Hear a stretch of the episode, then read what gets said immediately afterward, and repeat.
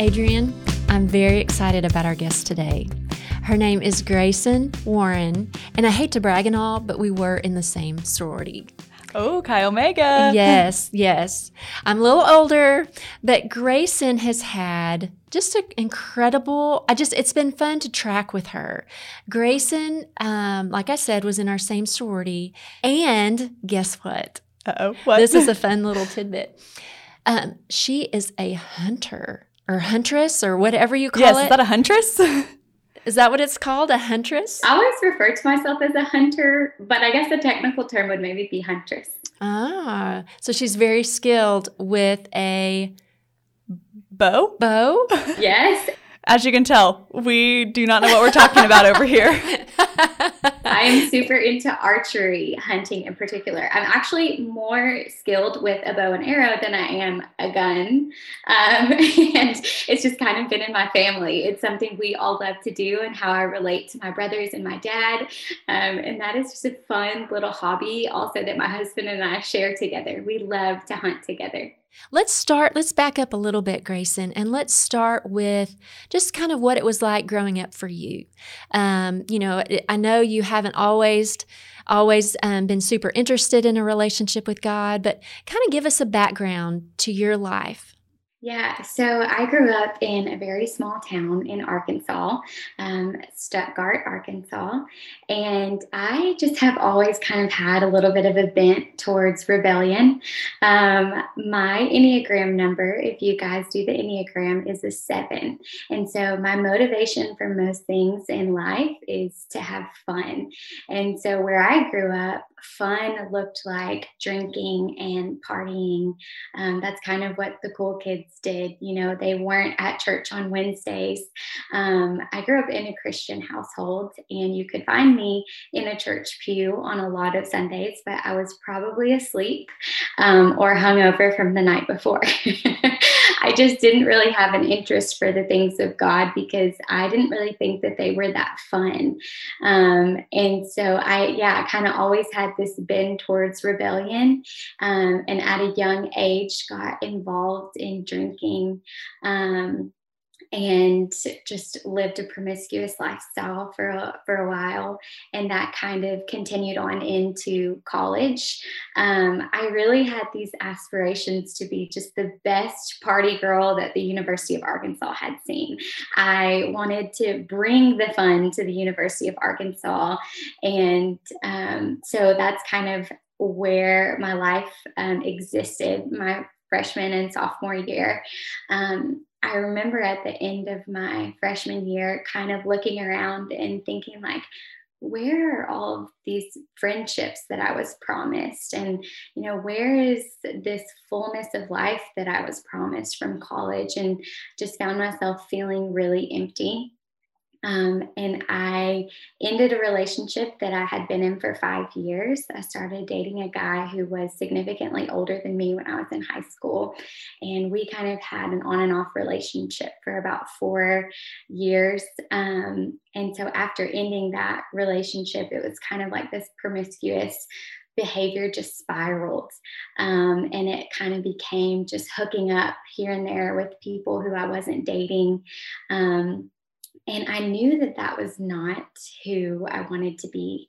I knew that wasn't the type of person I wanted to be, but I honestly felt like I didn't really have a lot of control um, over my behavior and the way that I was acting. Um, I remember one night sitting in the Sigma Chi fraternity house, um, my sophomore year, the beginning of my sophomore year, thinking, there has got to be more to life than this. There has got to be more to life than staying up late and wasting my days away. Um, I spent a lot of my days hungover and I wasn't enjoying things that I typically enjoyed, like the outdoors and just beautiful days, because most of my life was spent in the nighttime. Um, and so um, I'll never forget. Um, I saw a tweet on Twitter and it said that there was this place called Cross Church that offered a 5:30 p.m. church service. And I thought, "Oh, well, that's great. I can get my hangover out of the way and go to this church service at night. And I knew that church was something that I did in high school, and I kind of felt like something was missing in my life. So I thought this might be an opportunity to find something that, you know, will fill me. So I texted a lot of my friends um, and said, Hey, I'm going to go to church. I'm going to try this new thing. Is anybody interested in going? And I had a few girls um, say that they wanted to come with me, but last minute they backed out. And so I realized that this was something I wanted to do, and I decided to go ahead and go by myself. Um, so that night, yeah, yeah, I went by myself, and it was completely God's provision looking back. Um, and I remember sitting there and hearing a sermon on the Holy Spirit. Um, and he talked about this Holy Spirit light bulb. And um, when it goes off, you can't help but be filled with the knowledge of Christ. And that night for me, my Holy Spirit light bulb went off. And I knew that there was a God who wanted to forgive everything that I had done, who wanted to fill that emptiness that I was feeling, who had purpose for my life, who had forgiveness for all of the sins that I had committed. And I recognized that sin was sin so after that, I rushed home and I first called my little brother because we are really close and he had actually just given his life to Christ a couple months earlier. So I called him and was like, I think you'd be excited for me. And then I called my mom and said, Mom, I have been lying behind your back since I was 14 years old. I have been drinking and partying but I think I just accepted Christ. And I think that you'd be really excited for me. and she said, I am so thankful that nothing has happened to you.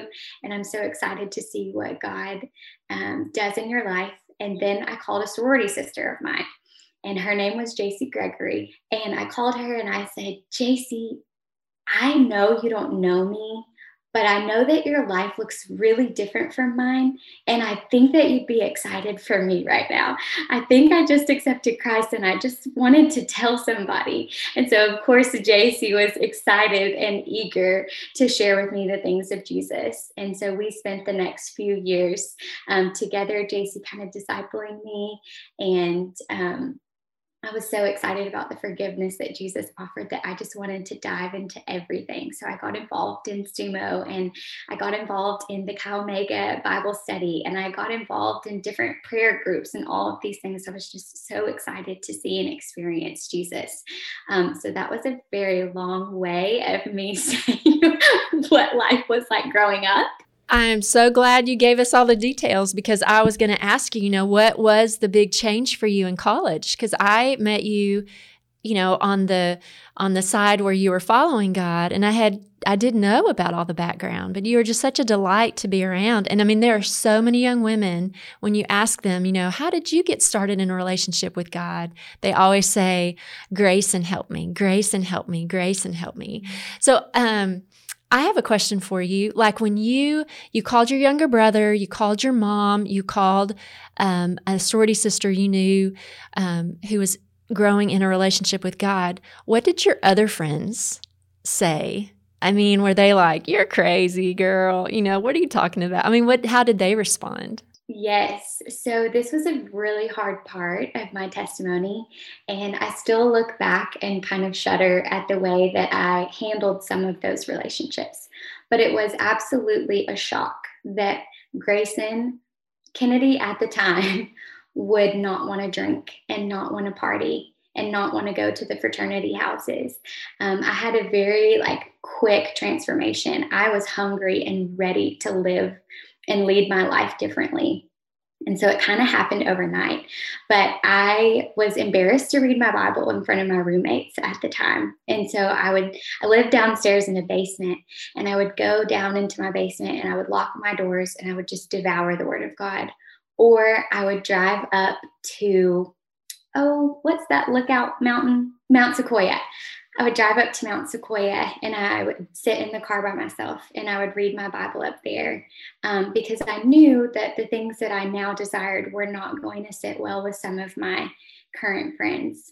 And I personally really had to remove myself from some of those friendships and relationships because it was very hard for me to be around um, some of those things that I did before Christ and not be tempted to want to dive right back into the middle of my sin. And so one of my favorite Bible verses at the time was First Peter chapter 4. And when I first started reading the Bible, I remember thinking, this has the answers to everything in life. How am I just now learning about this book?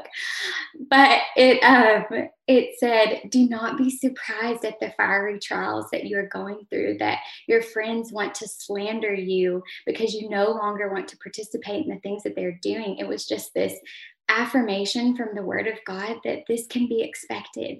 It's okay that they don't agree with what you're doing, but as a believer in Christ, this is what you're called to. And so you might have to walk away from some of these friendships for the time being if it's putting you in a place of temptation um, and causing you to um, you know not walk in obedience to my word. So they were they were shocked definitely shocked. Um, and it, it, was again a hard transition and I, I, still don't think i did a great job loving them um, in my transition because i needed such a stark separation from anything that tied me to sin. Wow. I mean, I'm just taking in everything that you're saying. And a verse that just comes to mind when you're just talking about this life change and transformation that you had that it was just overnight you were a new creation like Second corinthians 5.17 says the old is gone the new has come and that is the new grayson. And so it's so cool to be here on the other side getting to hear your story of god's redemption in your life and the life change that you have. It's amazing so, um, I know a lot of our listeners, they love relationships. That's why they're here. So, we've got to get to the juicy stuff. How did you meet Will, your husband? How'd you meet? Yeah, so it was my senior year of college, and it was Will's fifth year in college. Um, he had just found out that he hadn't gotten accepted to dental school. Um, and now at the time, we're like, thanks God, because it was that year that he decided we were going to meet. Um, so our two really good friends started dating. Um, one of his best friends and one of my best friends were in a relationship, and so those friend groups just kind of naturally merged together. Um, and my friend Annie invited us to her house in Dallas, Texas to go to the Texas A&M football game. And so we had a carpool of guys going and a carpool of girls going.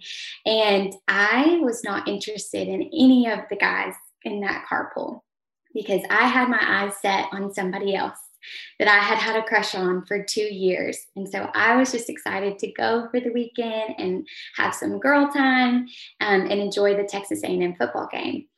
But when we got there, I was shocked to meet Will Warren and um, really be attracted to him. Um, and so we kind of were hanging out and before the texas a&m football game he came and sat down beside me and said so are you dating that guy? And i thought he was talking about my ex-boyfriend and i was like oh no no i'm not.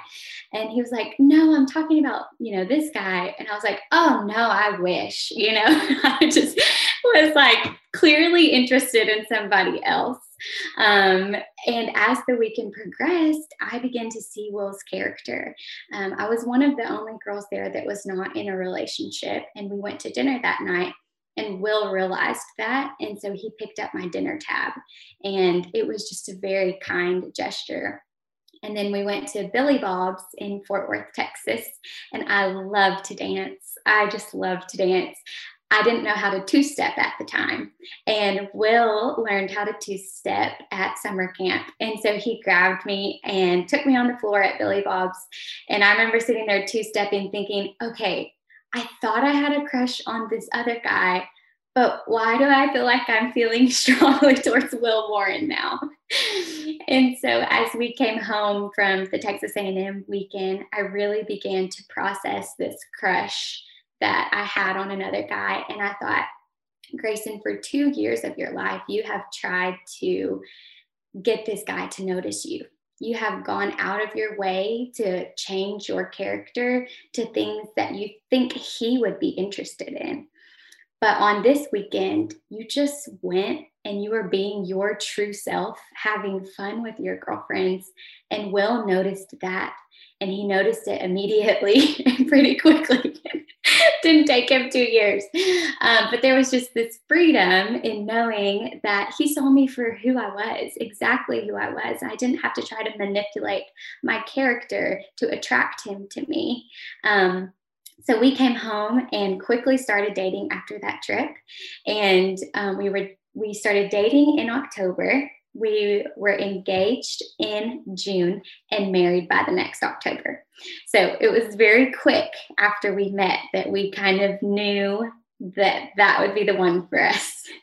Gosh, and so I have a question for you. Did Will know this former Grace, Grayson that you've been talking about with us at the beginning of the podcast? Did he know this Grayson? And then if he didn't, yeah, you tell us. What is that like? Yes, Will did know this former Grayson. So a lot of my sexual sin actually played out in the fraternity that he was a part of. And so when I met Will, um, he was actually aware of almost all of my sexual past. Um, and one night, when I, after I had accepted Christ um, and I was at Cross Church, I was asked to share my testimony on stage. And so, as I was telling my testimony on stage, Will was kind of sitting there watching and he left and he got in the car with some of his good friends and um, this was kind of the first time that the Lord, you know, laid it on his heart that he might be interested in someone who had a past. So he kind of asked his buddies, he said, Do you guys think that you could date a girl like that, a girl that has a story like that? And they kind of talks amongst themselves, but this was the first time that the Lord really began moving in Will's heart, saying, I know that you have saved yourself for marriage, and I know that you have this idea that your wife will too. But what if you were open to a woman who really loves the Lord? And we laugh now because we're like, actually, what if you were open to exactly that woman on stage with her exact story and testimony that you just heard? so when when did this take place? Was this this was obviously before you guys were dating? Was this before the dance at Billy Bob's or was this after? Like I'm I'm just trying to get the time frame. This was um, about a year before um, the Billy Bob's dancing. So yes.